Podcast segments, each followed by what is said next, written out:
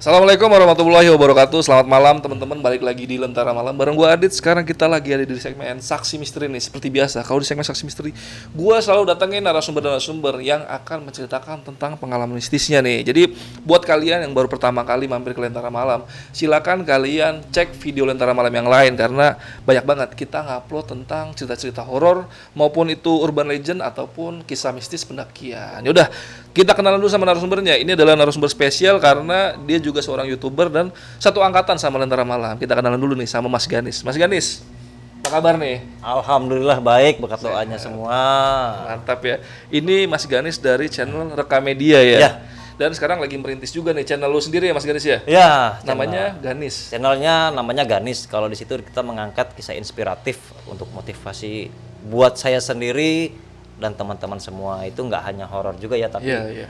saya genrenya tuh umum macam-macam. Iya, iya, iya. iya. Yang itu kepoin aja dah. Ya, nanti linknya untuk Rekamedia dan YouTube-nya Mas Ganis gua taruh di deskripsi. Jadi kali ini Mas Ganis mau cerita tentang pengalaman mistisnya di mana nih? Kasih kisi sedikit nih buat pasukan Lentera Malam dan penontonnya Rekamedia nih sahabat misteri nih. Kasih kisi-kisi sedikit aja tentang ceritanya nih.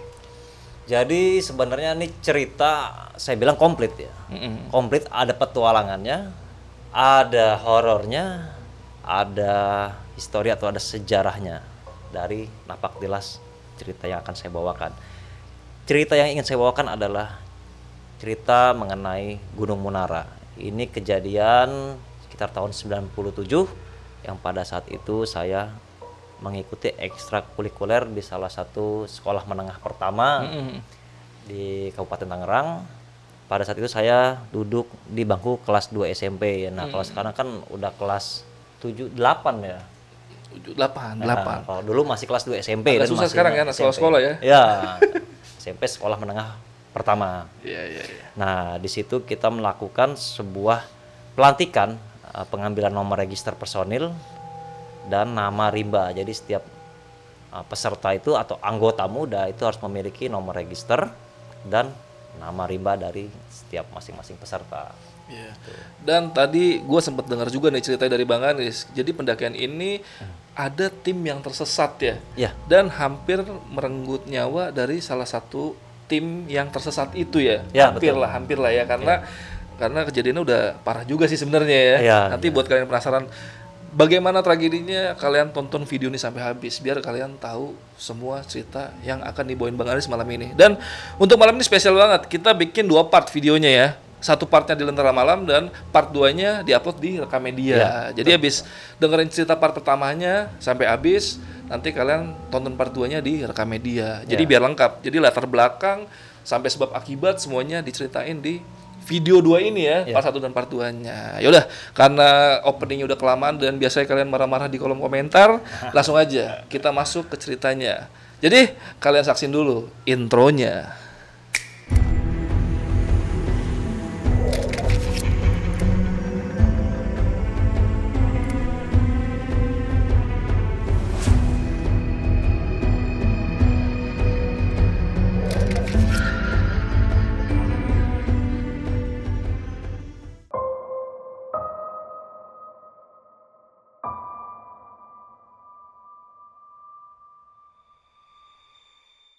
Kisah ini saya alami sekitar tahun 1997.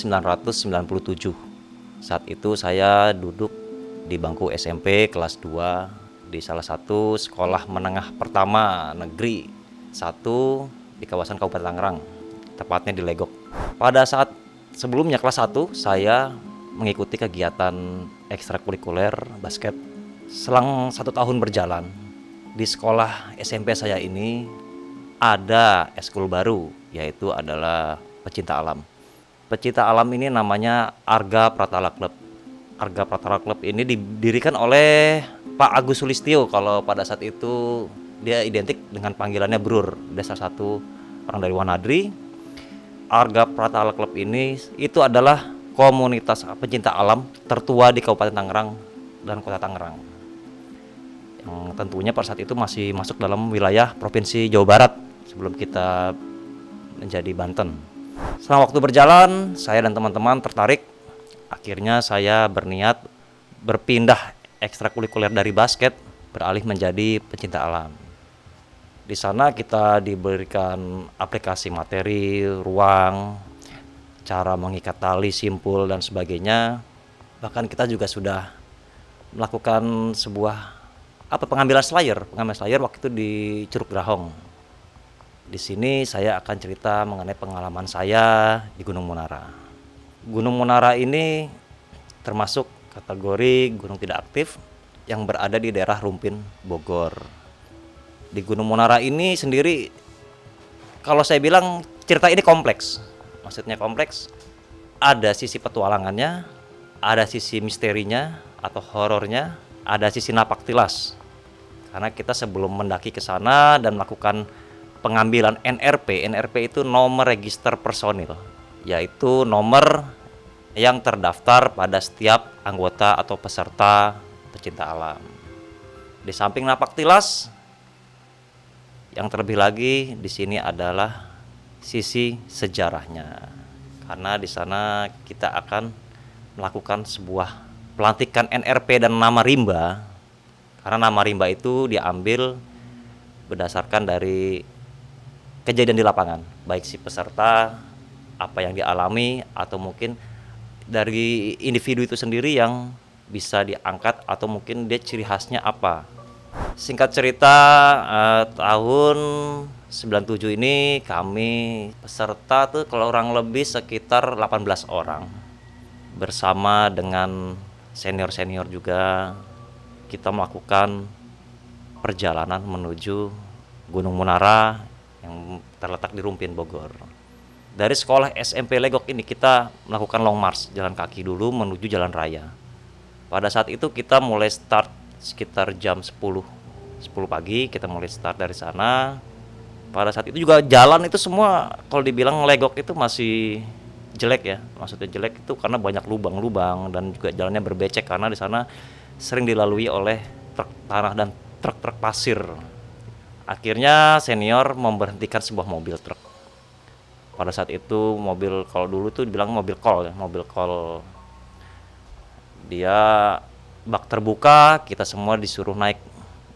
Akhirnya kita naik di bak tersebut dengan membawa perlengkapan camping. Kita dikasih waktu untuk camping itu sekitar dua hari. Di perjalanan kami semua merasa happy ya karena dari situ juga senior dan junior atau tepatnya anggota muda itu tidak ada batasan jadi semua saling bercanda saling tertawa-tertawa gitu kondisi pun juga cerah. Alhamdulillah selama perjalanan kita diberi kemudahan melalui jalan yang dulu masih terkenal lagu-lagu Bang Iwan Fals dulu kan kita sering nyanyi di sambil di bak terbuka tersebut. Beberapa jam berjalan karena kondisi medan yang rusak, kita tiba di salah satu jalan rumpin yang dekat area kampung sawah. Jadi Gunung Munara ini kalau kita dari arah Tangerang, kita berhenti di tengah-tengah jalan Gunung Munara di sebelah kanan, sebelah kirinya ada Gunung Nyungcung, yaitu gunung yang ada sembilan makam keramat. Orang-orang warga sekitar bilang itu ada makam keramat sembilan dan dari Gunung Munara itu ada aliran Cisadane sebelah kanannya yang lumayan jauh. Di uh, setelah Cisadane itu ada gua pengantin. Nah, saya sendiri pun nggak tahu nih ada hubungan apa antara ketiga tempat ini. Nah, cuma di sini singkat cerita saya akan mulai melanjutkan mengenai pendakian ke Gunung Munara.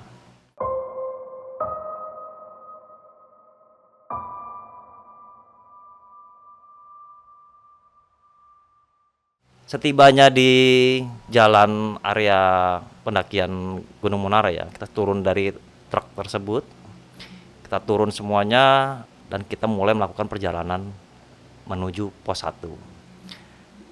Dari sini kita jalan e, beriringan karena jalannya itu hanya jalan setapak.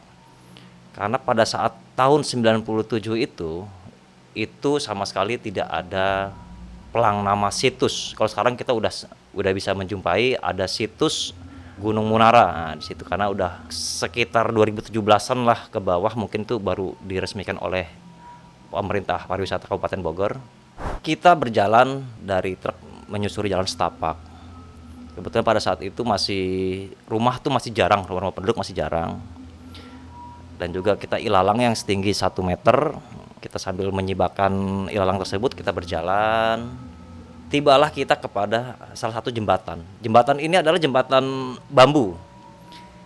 Bambu yang hanya sekitar 6 atau 7 bambu, kita mulai menyeberangi jembatan tersebut yang di mana di bawahnya itu terdapat aliran kali kalinya ya nggak cukup besar lah mungkin sekitar hampir 10 meter kalau nggak salah waktu itu ya karena ini saya sedikit flashback dari 2001 sampai ke 97 ya. Mungkin pada saat itu belum ada pengkikisan atau mungkin belum ada suatu hal. Entah itu mau dibikin uh, dam atau apa. Kita menyeberangi satu persatu jembatan bambu tersebut. Akhirnya kita tibalah di sebuah tempat yang namanya kampung sawah. Di kampung sawah kita semuanya disuruh istirahat dulu. Kita istirahat senior saya ini melakukan administrasi ya dan juga mungkin mendaftarkan siapa saja pesertanya yang berada di pendakian tersebut. Setelah semua selesai administrasi selesai kita bikin regu-regu kecil. Jadi situ dipecah jadi tiga regu. Ada regu satu dua tiga. Kebetulan saya sendiri berada di regu ketiga. Di situ semua dicek perbekalan perlengkapan kita make sure lagi dan dibagi-bagi setiap regu ini. Jadi satu regu ini memiliki P3K sendiri terus juga untuk konsumsi sendiri dan juga perbekalan peralatan semua. Jadi setiap satu regu itu satu tim harus lengkap semua. Setelah semuanya di sure udah oke okay, semuanya udah memenuhi standar kita berdoa sebelum kita membuka camp ya. Yang nggak jauh lah sekitar ya mungkin beberapa ratus meter. Kita berdoa setelah selesai berdoa mulai melakukan perjalanan saya ingat saya di situ ada lima senior masing-masing senior itu dibagi-bagi jadi ada satu tim itu ada yang dua dua dan ada yang tiga yang tim pertama mulai bergerak jadi dari 18 orang ini yang tim pertama tuh enam orang bergerak bersama dua orang senior. Kita cek poin tuh pertama ada di Batu Gorolong. Batu Gorolong ini kalau menurut warga sekitar itu adalah salah satu batu yang dikeramatkan. Kenapa dikeramatkan? Karena Batu Gorolong itu warga setempat menganggap batu itu sebagai pintu, pintu untuk masuk atau menuju ke Gunung Munara. Jadi setiap orang atau peziarah dulu gunung itu masih dipergunakan untuk berziarah jarang sekali yang untuk mendaki karena belum familiar seperti sekarang setelah sampai di Batu Gorolong kebetulan situ ada space ya space cukup untuk sekitar 8 sampai 10 tenda kita mulai bikin tenda. Pada saat itu tendanya masih tenda pramuka yang kita kita lihat. Kalau sekarang kan mungkin udah tenda dum. Nah itu dia masalahnya. Jadi satu tim itu dibagi ada dua tenda yang bisa diisi tiga-tiga berikut dengan tas carriernya dia ya. Dan juga ada juga pakai depek karena pada saat itu juga diperbolehkan menggunakan tas depek atau tas ransel biasa. Karena harganya itu mahal. Zaman itu mahal dan pada waktu itu yang brand yang paling terkenal itu adalah yang gambarnya gunung depannya A itu. Mungkin kalau pendaki-pendaki lawas paham itu brand apa. Sampai di lokasi Batu Gorolong kebetulan kita juga ada pemandu lokal. Pemandu lokal di situ sempat berbicara juga kepada senior kalau kita sudah sampai Batu Gorolong lebih baik kita berdoa dulu di sana karena di situ untuk demi keselamatan kita dan memperlancar atau dipermudahkan segala urusan kita saat mendaki Gunung Munara.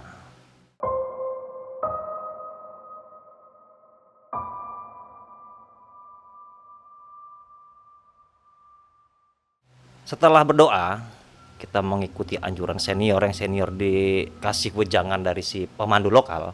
Kita mulai mendirikan tenda uh, pramuka tersebut dan dibatasi dengan tali rafia. Lalu kita di pinggiran tenda itu kita bikin parit supaya kalau apabila ada hujan, jadinya air itu tidak langsung masuk ke tenda kita. Jadi langsung bisa masuk ke parit tersebut dan terbuang ke arah yang lebih rendah. Itu normal semuanya mulai masak, semua sambil happy happy kita nggak tahu akan ada apa dan pelantikannya seperti apa kita nggak tahu kita menikmati semua perjalanan di sana indahnya pemandangan kita nikmatin. Waktu itu juga masih belajar-belajar yang ngerokok ya ngerokok masih ngumpet-ngumpet lah di mana gitu kan. Karena pada saat itu waktu SMP itu memang tidak boleh merokok gitu. Kita mulai beres-beres ada yang setelah selesai masak mereka pada makan kami makan bareng-bareng. Kalau sekarang tuh seperti ngeriung gitu ada yang ngeteh-ngeteh ngopi juga. Dan senior pun berbaur sama kita selesai makan sekitar ya pukul berapa itu kita ya? Setelah asar lah kita sampai itu setelah asar. Di sini mulai. Sekarang silahkan yang ingin sholat sholat. Bagi agama muslim tempatnya disediakan di sini. Dan bagi yang untuk buang air kecil atau BAB disediakan tempatnya di sana. Jadi tempatnya ini tidak mengganggu dan tidak sembarangan. Nah, kita dibikin tempat seperti itu akhirnya setelah senior saya menginstruksikan di mana tempat lokasi untuk BAB dan di mana lokasi untuk sholat kita semua dikumpulkan lagi per tim di uh, bikin barisan masing-masing. Dari situlah mulai ada komando atau ada instruksi dari senior. Nanti malam selepas isya kita start ke puncak Batu Belah. Batu Belah ini ya memang ketinggiannya 367 meter di atas permukaan laut Gunung Monara ini sebenarnya memiliki tiga puncak dan puncak tertingginya adalah puncak Bulaba 1119 meter di atas permukaan laut.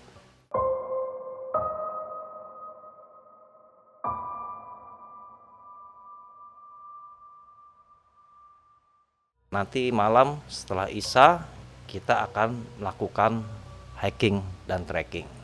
Silakan persiapkan apa yang harus dibawa seperti center, perbekalan makanan yang buat ngemil-ngemil kita di jalan dan juga raincoat atau jas hujan. Nah, cuma jas hujan uh, zaman dulu tuh masih pakai ponco kita tuh. Karena kalau raincoat itu dulu masih mahal dan juga masih belum banyak dijual di pasaran.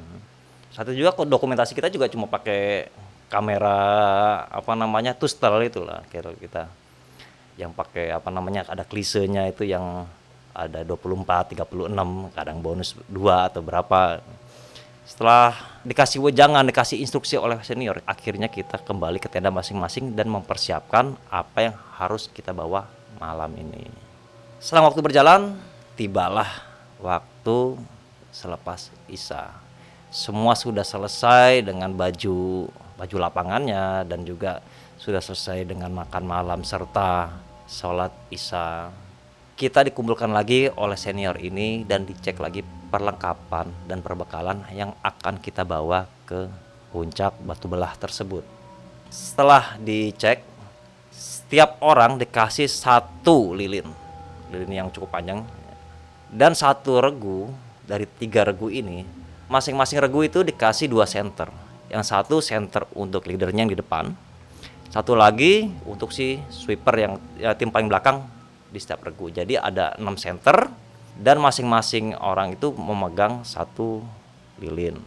Yang di mana setiap ragu itu dikasih dua korek api. Yang pada saat itu masih korek api batang ya yang kita masukin dalam kotak tise film dan juga apa namanya yang dibilang kalau yang coklatnya itu yang amplasnya itu dimasukin ke dalam supaya nggak kena air. Jadi dari situ tim ini membawa satu dua daypack atau dua ransel Start jam setengah delapan, kondisi cerah, alhamdulillah tidak ada hujan. Tim pertama bergerak. Di situ teman saya yang bernama Dedi atau kita familiarnya ber, uh, namanya Aping ya. Dia yang berada di bagian belakang atau sweeper dan belakang center bersama tim yang pertama. Jadi sudah ada satu senior dan satu pemandu lokal yang nunggu di puncak Batu Belah tim pertama mulai bergerak. Mereka membakar lilin. Bagaimana caranya dari batu gorolong ini hingga ke puncak batu belah ini dia bisa survive dengan penerangan yang minim. Mereka berjalan karena saat itu juga jalan tuh jalannya setapak dan tidak ramai seperti sekarang jalannya pun tidak terbuka lebar karena dulu tuh hanya diperuntukkan untuk sebagai tempat berziarah. Mereka berjalan akhirnya tidak terlihat sama kita. Jadi si senior ini mempunyai misi si peserta ini agar sampai ke puncak batu belah dengan perlengkapan dan peralatan yang minim serta perbekalan seadanya. Begitupun dengan tim 2 tim 3. Selang waktu 20 menitan, tim kedua mulai bergerak. Emang di sana ada beberapa wanita juga. Jadi wanita ini disebar antara tim 1, tim 2, tim 3. Tim 2 mulai bergerak tapi tanpa sepengetahuan kalau ada senior dan pemandu lokal yang sudah nunggu di puncak. Setelah mereka jalan, akhirnya mereka pun hilang ya tak terlihat oleh kita oleh gelapnya malam dan juga jalan dia udah mulai menanjak tinggal saya dengan tim saya nih tim ketiga yang berada di lokasi tersebut. Kalau saya sendiri mungkin karena tim terakhir wah santai aja. Karena saya pikir pasti ini ada tim sweeper ini senior sweeper pasti ada di belakang kita. Walaupun mungkin jarak tidak terlihat dia akan terus mantau kita. Akhirnya tiba juga waktu kita untuk bergerak. Dengan satu center yang sebagai leader ini kita mulai bergerak jalan dengan lilin juga yang ganti-gantian yang kita nyalakan. Begitupun posisinya. Nah, kebetulan saya posisi saya di paling belakang saya sweeper dari tim 3. Kita mulai jalan. Pada saat itu cuma ya ditemani oleh suara-suara makhluk-makhluk atau hewan-hewan hutan aja. Dengan suara-suara tongeret dan lain-lain.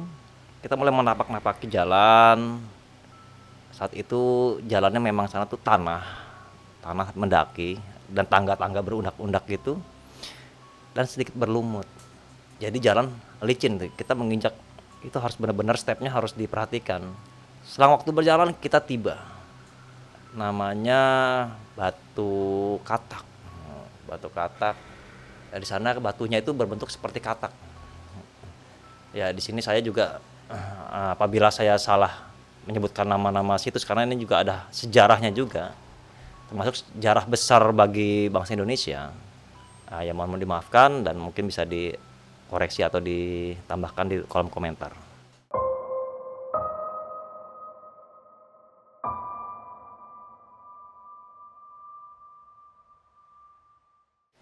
Kembali saya ketemu dengan batu katak tersebut.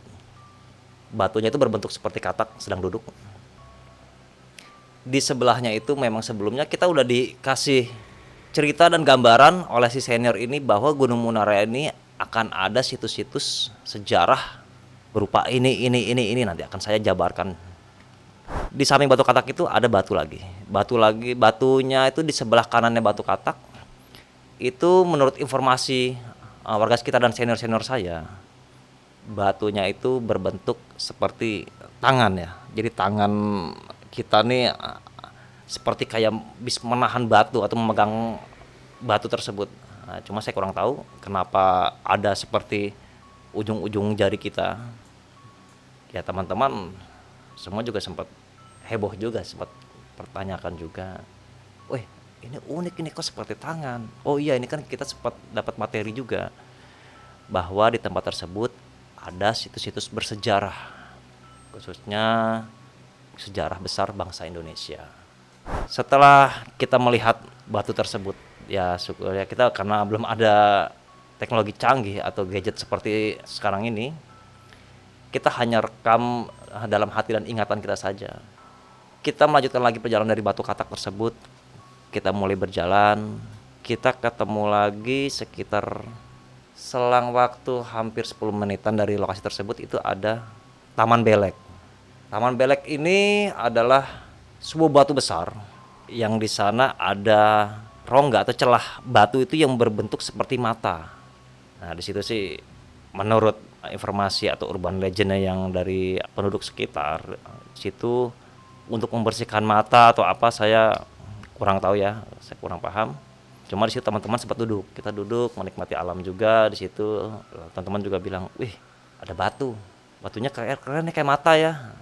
oh iya ini yang kita didapat info ini adalah namanya batu mata atau belek memang dia kayak mata dan seperti ada belek-belek itu seperti kotoran di mata itu. Setelah kita melepas lelah kita minum-minum juga dengan perbekalan yang kita bawa itu sekitar jam sembilanan jam sembilan karena jalan tuh pelan-pelan sekali penerangan yang cuma satu senter dan uh, lilin otomatis dengan begitu banyak tim kita harus bagi-bagi center dan juga penerangan kepada teman-teman semua karena di situ kita niatnya dari senior itu menunjukkan rasa solidnya kita, solidarnya kita kepada tim sendiri dan tidak ada yang egois. Setelah kita melepas lelah, kita mulai perjalanan lagi. Di perjalanan nggak jauh dari situ teman kaget. Kaget dia melihat ada sebuah pohon cemara atau eh pohon cemara, beringin. Kalau dulu tuh uh, namanya pohon kiara. Itu akarnya tuh ngejuntai sampai bawah. Jadi pohon kiara ini lokasinya tepat di atas batu. Itu ada pohon kiara, akarnya terbelah menjadi dua di bawah. Jadi seperti ada terowongan. Setelah mendekati lokasi tersebut, nah di situ eh, sempat ada apa namanya informasi kalau tempat itu adalah gadogan kuda, gadogan kuda sembrani ya. Karena legendanya dan menurut cerita-cerita masyarakat setempat, tempat tersebut dijadikan tempat untuk menaruh kuda dari Sultan Hasanuddin bin Syekh Syarif Hidayatullah atau kita sering mengenalnya dengan Sunan Gunung Jati. Jadi mereka pada zamannya dulu dia menaruh kuda di situ dan diikat di situ. Dan nggak jauh dari situ juga ada tongkat karena kalau lihat dari medannya itu tempat gadogan kuda itu sebelah kanan. Jadi dia ada pertigaan yang satu jalan lewat akar lewat kolong akar yang seperti gua itu yang kanan lagi yang kanannya itu ke arah gadogan kuda. Di situ kita sempat istirahat juga. Kita istirahat dan teman-teman mulai ya entah ada kecapean atau apa ada yang mulai dia berhalusinasi.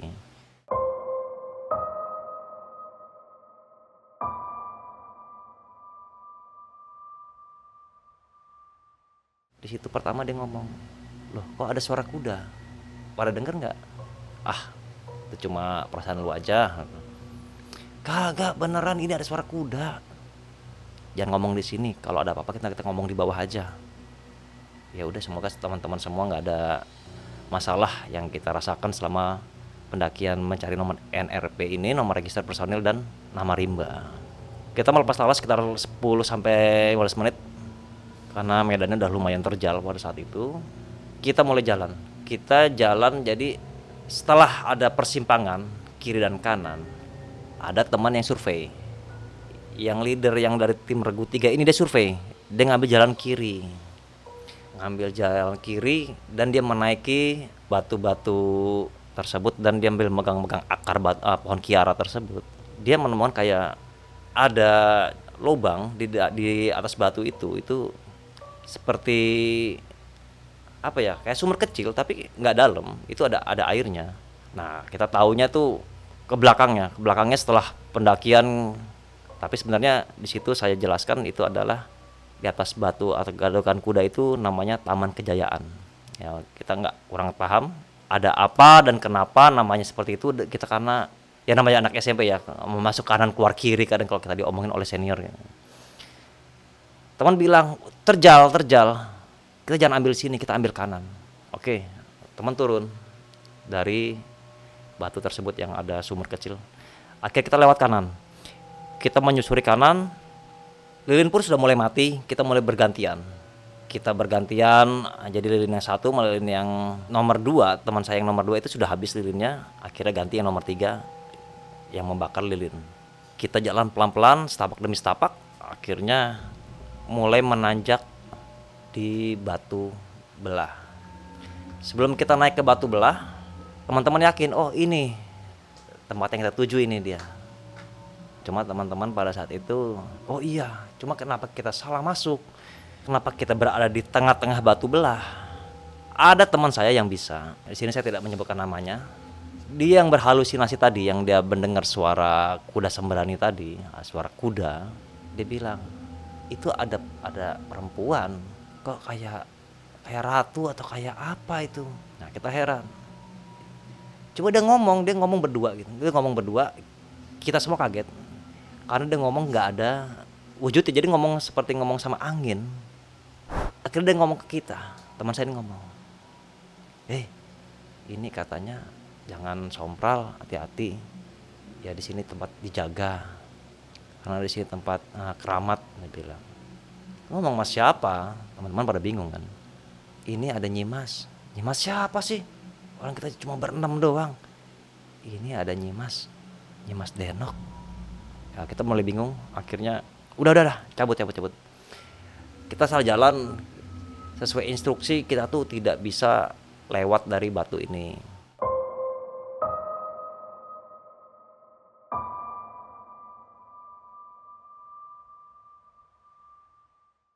akhirnya kita balik kita ambil jalan kanan lagi kita ke atas. Nah pelan-pelan di situ teman tuh kaget. Pas dia lihat center di depan itu ada jurang. Jurang ketinggian sekitar 20-30 meter. Stop stop ini jurang. Nggak tau ya teman ini yang nggak dengar kabar atau instruksi dari yang nomor apa si leader ini. Dia nginjak suatu lubang. Nginjak lubang lubangnya uh, lumayan dalam dan besar.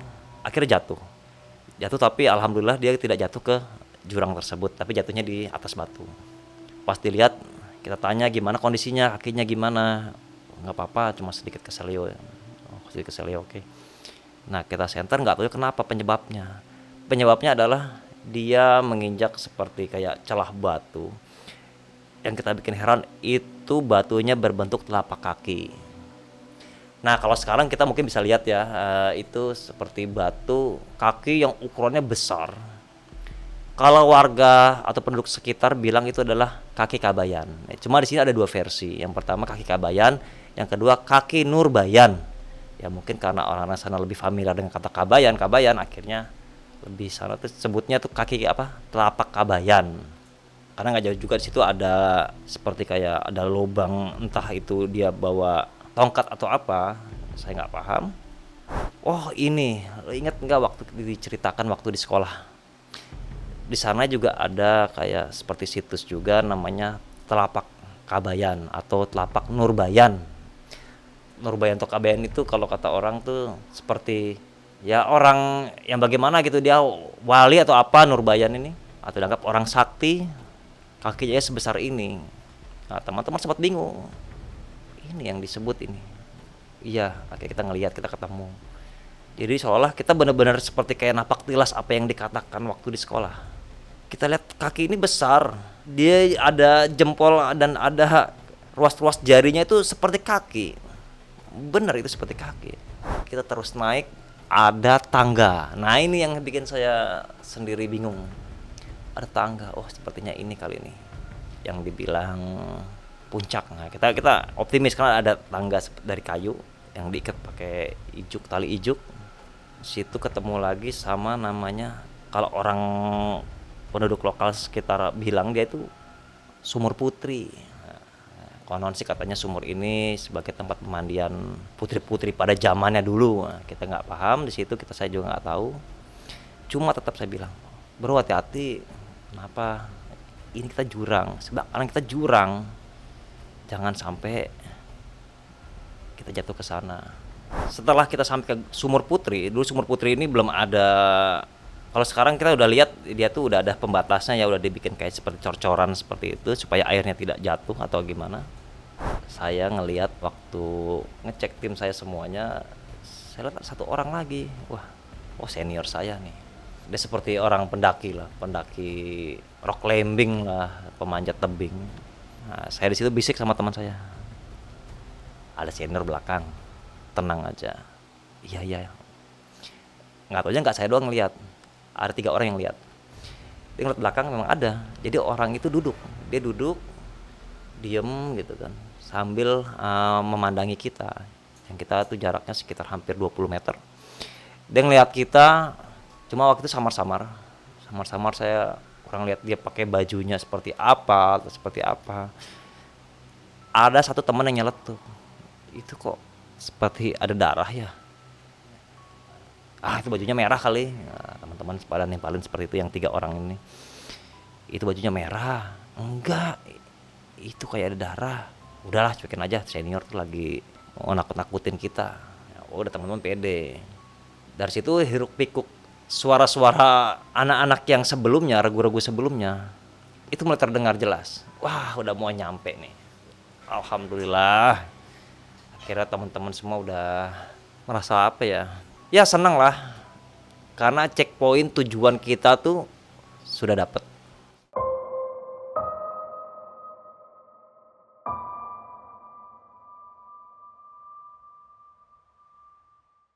Akhirnya kita mulai mendaki ke puncak batu belah itu. Ada teriakan dari atas senior bilang.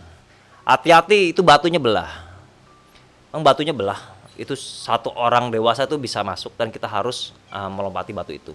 Akhirnya dari situ disambut lah sama senior senior sama regu dua.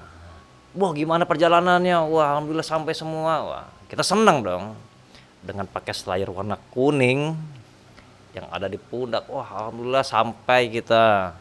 Akhirnya saya dari regu tiga dan regu dua dan senior yang pertama dengan pemandu lokal kita berbicara ngobrol-ngobrol.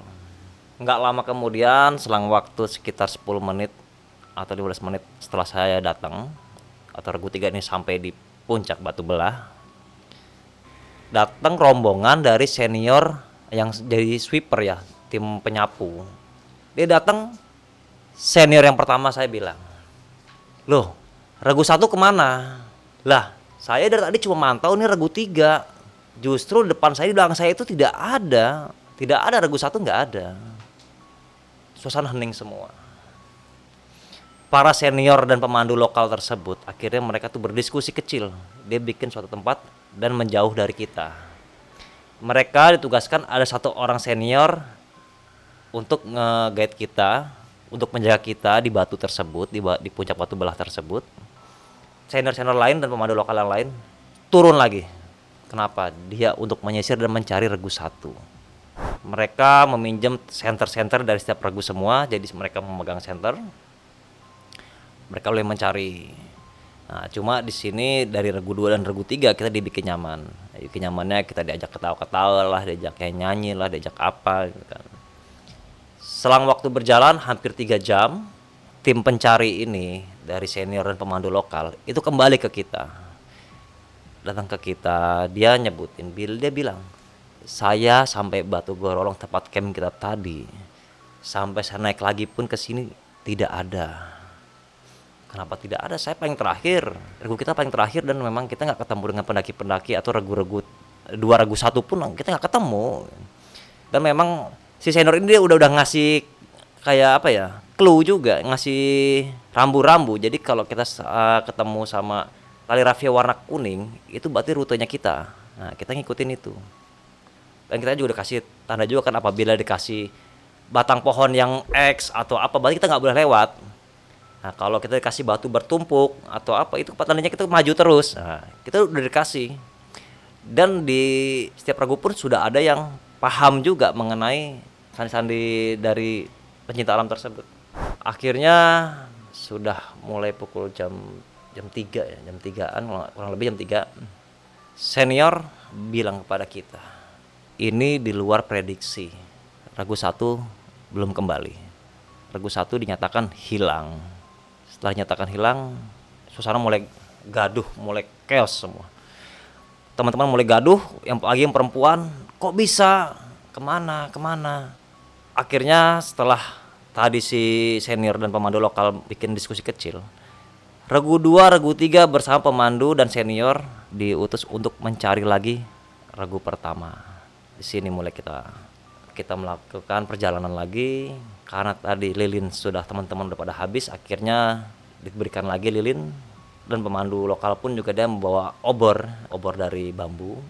Kita mulai turun lagi dari puncak batu belah dari puncak batu belah itu sebenarnya dari ada dua tim. Jadi regu satu eh regu dua dengan beberapa senior dan pemandu lokal. Itu menuruni lagi lewat jalur yang tadi kita naik.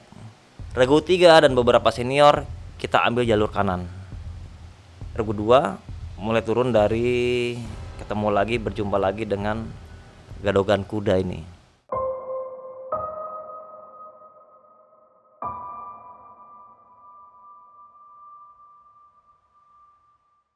jalan lewat melalui tempat itu akhirnya dia naik yang ketemu yang namanya Taman Kejayaan.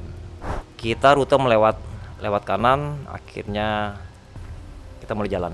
Kita mau jalan senior saya saya sebut inisial ya yang bernama R ini kita mempunyai trek dari puncak batu belah ke batu Quran dan ke sebuah salah satu gua Nah, akhirnya saya dan tim Regu 3 ini bersama beberapa senior melewati jalan tersebut. Karena waktu itu kan dijabarkan spesifik mengenai situs-situs. Kita jalan ke Batu Quran. Kita cari apakah dia di sana takutnya mungkin dia tersesat ke sana. Di Batu Quran tidak ada. Lalu kita mulai jalan lagi bergerak pada saat itu memang kondisinya tuh kayak batu-batu tebing-tebing. Tebing-tebing batu-batu besar-besar senior bilang ini namanya gua Soekarno. Guanya itu nggak cukup besar pintu masuk kecil. Kebetulan di sana senior dengan saya yang disuruh masuk untuk ngecek.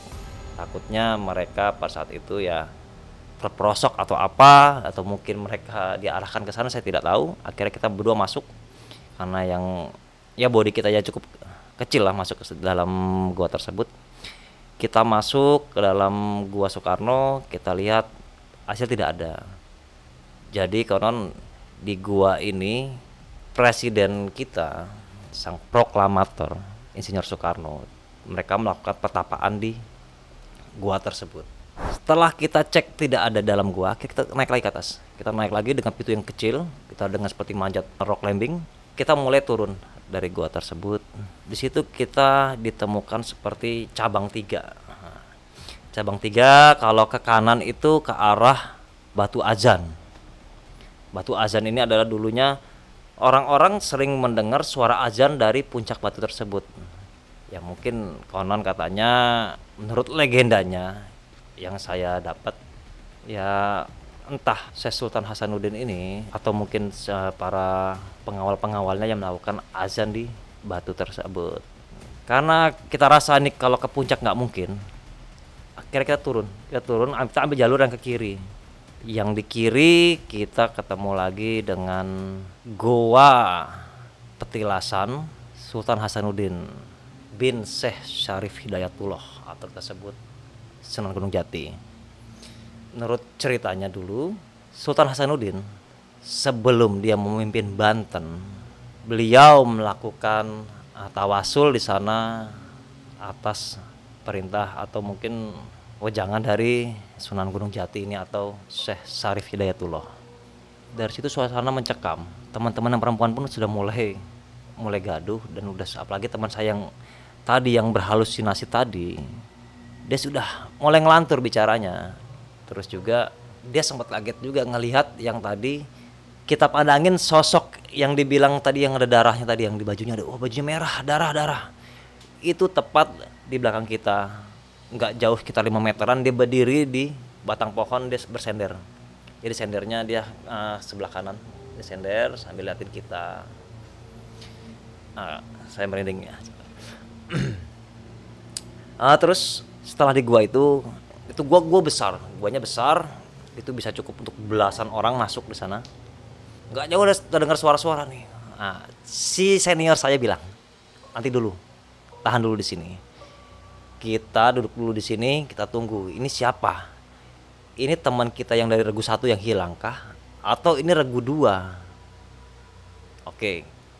Namanya kita juga peserta. Kita ngikutin instruksi dari si senior ini nggak lama kilauan center tuh mulai naik ke atas. Akhirnya berjumpa dengan berjumpa dengan kita. Siapa yang berjumpa? Regu dua senior dan pendaki lokal. Mereka kaget. Di mana regu satu? Regu satu kita nggak ketemu. Lah itu nggak ketemu juga nggak ketemu. Jadi kita berada di tengah-tengah. Jadi kita muter ketemu di tengah-tengah nih di tempat pintu goanya gua tawasul petilasan Sultan Hasanuddin. Kita semua di situ akhirnya dibikin diskusi kecil lagi antara senior dengan si pemandu lokal tersebut. Setelah dia bikin diskusi singkat akhirnya kita akan coba mencari lagi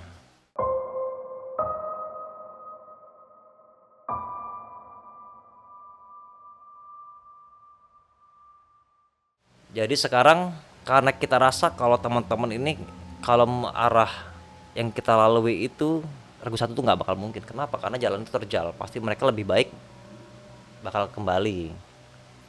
Kita mulai turun lagi setelah dari gua Tawasul Sultan Hasanuddin kita mulai turun kita melalui lagi ketemu lagi dengan namanya Taman Kejayaan tadi yang di atas batunya ada seperti sumur dan juga pohon kiara yang ke bawah juga. Kita mulai menurunin dari akar-akar tersebut kita turun merambat satu persatu. Kita kembali lagi menuju gadogan kuda sembrani. Kita muter akhirnya kita kembali lagi ke jalan batu belah. Kita pikir mereka sudah sampai di puncak batu belah. Setelah kita lihat lagi sampai di tempat puncak batu belah sama sekali tidak ada cuma ada regu dua regu tiga dan senior serta pemandu lokal. Kita kembali lagi. Kita turun lagi sekitar pukul 4 kita pukul 4 di puncak batu belah. Kita turun lagi rencana kita akan kembali ke batu gorolong tempat camp kita awal. Dari batu belah ini jalan pelan-pelan sama satu-satu tiba lagi di gadogan kuda. Yang tadi ada pohon beringin dan akar beringin kiara pohon kiara itu yang lebat. Ada teman satu yang dengar suara perempuan nangis. Perempuan nangis kecil dari kejauhan kita dengar. Tidak hanya satu atau dua. Bahkan semua peserta pun dari tim pencari baik senior pemandu lokal itu mendengar suara perempuan nangis. Makin lama perempuan nangis ini suaranya makin terdengar makin keras makin kencang teman-teman spontan langsung berhenti. Tanpa komando tanpa instruksi langsung berhenti. Semua berhenti semua melihat ke arah perempuan nangis tersebut. Perempuan nangis tepat sebelah arah, arah kanan ya. Sebelah arah kanan dia menangis. Tim yang menggunakan senter langsung menyorot ke arah kanan tersebut. Di situ terdapat pohon-pohon pisang. Pohon pisang yang banyak pas di center menyorot ke arah pohon pisang dia melihat ada beberapa teman peserta muka dari regu satu. Tidak tahunya mereka terdapat di situ dan sedang terduduk di situ. Akhirnya si senior beserta peserta dan pemandu lokal kita bergerak ke arah pohon pisang tersebut. Di pohon pisang kita jumpai teman-teman sedang terduduk dan juga ada yang sambil memegangi si es ini dengan posisi terbaring di atas hamparan daun pisang. Lalu ada juga beberapa yang sedang bersandar termasuk perempuan ini dan termasuk si teman saya Aping dan beberapa teman-teman yang lainnya semuanya berada di lokasi tersebut. Mereka melingkari si es ini yang dalam kondisi lemah dengan terbaring di atas daun pisang dengan muka lebam di sekujur tubuhnya, lecet-lecet di tangan dengan darah-darah. Semua bingung. Dengan tegas, senior saya si Bang R ini langsung berteriak, "Kenapa bisa begini? Kenapa dia bisa berdarah? Apakah dia terjatuh ataukah dia mungkin ada suatu insiden atau kejadian lain?" Di situ gaduh Suasana gaduh perempuan yang lainnya pun dari regu 2 dan regu 3 pun pada mengapa menghampiri si S tersebut yang dalam kondisi lemah. Dengan tegas Bang R ini bilang, "Regu 2, regu 3 keluarkan P3K." Langsung dikeluarkan sambil diobati si Aping. Ada dia bilang, "Abang ke mana?" Kami manggil-manggil abang, kita lihat bang, itu center-center lilin dan obor yang dipegang sama pemandu. Saya lihat bang, kami panggil-panggil, kami panggil nama-namanya mereka. Termasuk nama abang kami panggil, kenapa tidak ada yang noleh kemari bang? Kenapa tidak ada yang nengok ke sini kemari bang? Apakah kita nggak kedengar atau gimana bang? Kita pun manggil, kata bang R itu. Kita manggil kalian semua, semua namanya kita panggil. Ya di sini terjadi suatu adu argumen antara si tim pencari dan tim yang hilang. Jadi satu sisi si tim pencari ini manggil, dan si tim yang hilang pun juga memanggil.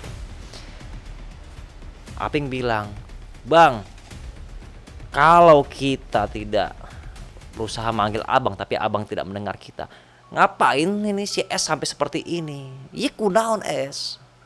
Kata Bang Ert bilang, ini kenapa? Ini kenapa? Bang, dia ini tidak terjatuh dari tebing atau apa bang? Enggak. Karena kita manggil nggak ada respon dari abang Si S langsung lari ke depan abang. Dia langsung lari ngejegat abang. Ngejegat abang tapi tidak ada yang ngelihat. Kita lihat dari sini bang.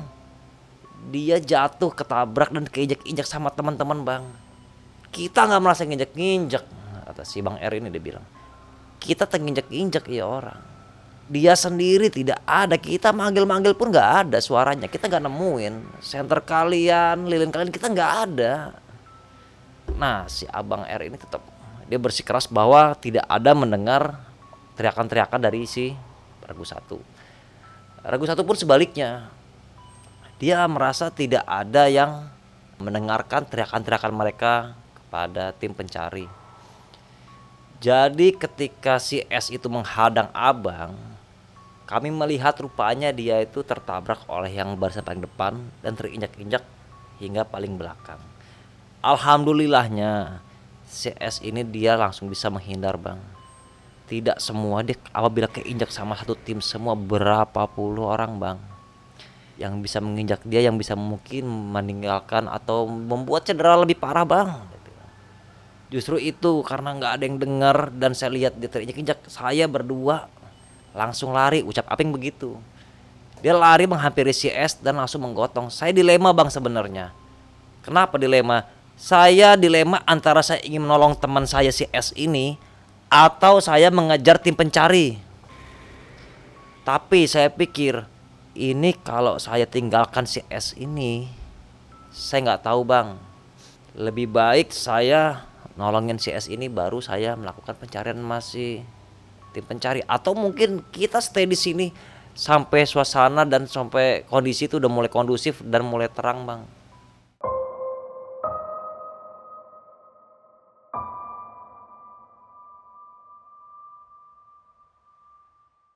Memang sempat ada rencana mau bagi tugas bagi dua bang. Bagi dua bagi tugas antara saya dan teman saya. Saya untuk handle si S yang sedang cedera ini dan teman saya ini untuk ngejar. Cuma abang terlalu jauh dan teman saya juga tidak berani untuk ngejar abang. Kenapa? Kita nggak punya penerangan bang. Penerangan sudah habis semua baik lilin maupun center itu udah habis semua bang. Kita nggak punya apa-apa bang. Ya akhirnya saya dan teman saya ini ucap aping dia spontan untuk ngajak si S ini kembali lagi pada shelter yang teman-teman regu satu terdampar di sana. Di pohon-pohon rimbunan pohon pisang-pisang itulah. Kita berharap segera pagi segera terang dan segera ditemukan bang. Kami sebenarnya sudah lelah sudah capek bang. Kami sudah berkeliling-keliling tiga kali bang. Dari sini kita muter lagi ke batu belah muter lagi. Sampai di sini tiga kali kita berputar kita nggak tahu mau ke mana yang mau kita ambil. Daripada kita tersesat makin dalam atau makin jauh karena perbekalan kita yang minim lebih baik kami putuskan untuk stay di sini.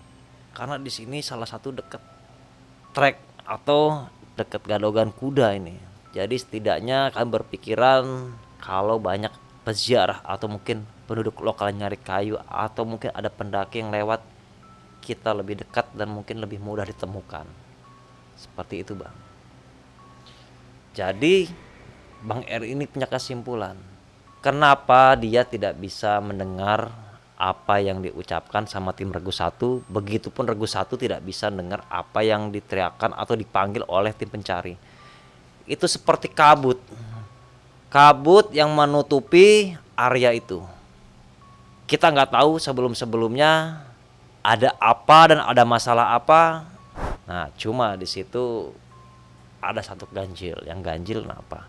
Yang tadi perempuan dia duduk bersebelahan bersandar di pohon pisang tadi.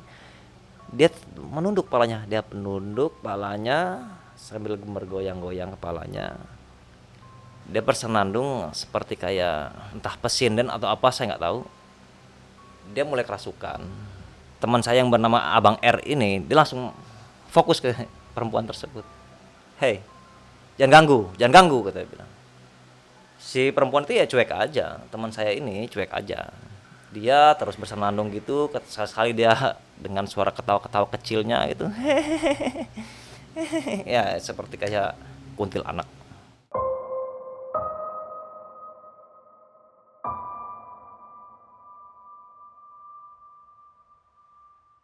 seperti kuntilanak dia tertawa dan sedikit kadang matanya itu dia membuka mata sambil sorot mata tajam dia. Jadi sambil begini dia matanya ke atas. Dia mandangin si abang R ini karena dia tahu abang R ini dia ilmunya saya bilang dan juga agamanya dia kuat. Dan saya tahu juga dan mungkin sih kuntil anaknya tahu kalau abang R ini dia termasuk orang bisa. Dengan bahasa Sunda dia bilang kunaon. Babaturan orang kunaon ya itu anak bilang anak ini lagi datang bulan. Lah terus kenapa? Datang bulan kan juga itu hal lum, lumrah ya manusiawi. Setiap wanita dia di jalan sempat membuang pembalut ini. Dia masuk ke dalam plastik tapi dibuang sembarangan. Di situ yang mengundang bangsa-bangsa yang negatif hadir. Keadaan itu dia disesatkan. Ada juga ini beberapa laki-laki ini dia melakukan buang air kecil sembarangan. Jadi dia main buang air kecil sembarangan langsung dipotong sama si abang R ini. Maklum lah namanya juga anak muda anak remaja anak SMP Iya, kami tidak suka. Ini tempat keramat. Jangan kamu kotorin seperti itu. Si Abang R ini ya sedikit marah. Oke, mereka salah. Tapi kan ini kan dunia bukan dunia kamu, dunia kamu kan gaib sana. Iya, kami ngejaga di sini. Akhirnya si kuntil anak ini nggak lama dia mulai pergi dan teman pun mulai sadar ada teman yang bawa air mineral diminta oleh si abang R ini. Saya minta dikasihlah minum. Dibacain dulu Bismillah. Alhamdulillah si perempuan yang kerasukan ini sadar. Setelah sadar kembali lagi kepada teman kita si S ini yang tadi terinjak-injak oleh kami. Alhamdulillah dia tersadar dan akhirnya kita obati, kita beri minum, dan kita langsung bikin seperti shelter. Kita bikin bivak, jadi ponco-ponconya kita bikin tenda darurat ya. Kita mulai bikin peradaban juga, kita mulai masak air hangat dan lain-lain karena di situ juga teman-teman udah mulai kedinginan juga karena kita terlalu banyak berhenti. Selang waktu berjalan, akhirnya pagi pun tiba. Pas paginya kita semua duduk berlingkar, semua ngumpul termasuk dengan senior dari ketiga regu tersebut dan juga si pemandu lokal. Setelah kita masak-masak, minum dan menghisap beberapa batang rokok, paginya si Aping bercerita, cerita mengenai waktu dia tersesat. Nah, cerita waktu tersesat ini, teman-teman jangan lupa, pasukan Lentera Malam dan sahabat misteri untuk tahu kelanjutannya di part 2 segera tonton channel rekam media agar kalian tidak ketinggalan berita atau cerita selanjutnya yang akan saya ulas di channel YouTube Lentera Malam dan Rekam Media. Sekali lagi jangan lupa like, subscribe, share dan komen di Lentera Malam dan rekam media agar selalu berhubung bersama kami. Wassalamualaikum warahmatullahi wabarakatuh. Terima kasih dan salam tak kasat mata.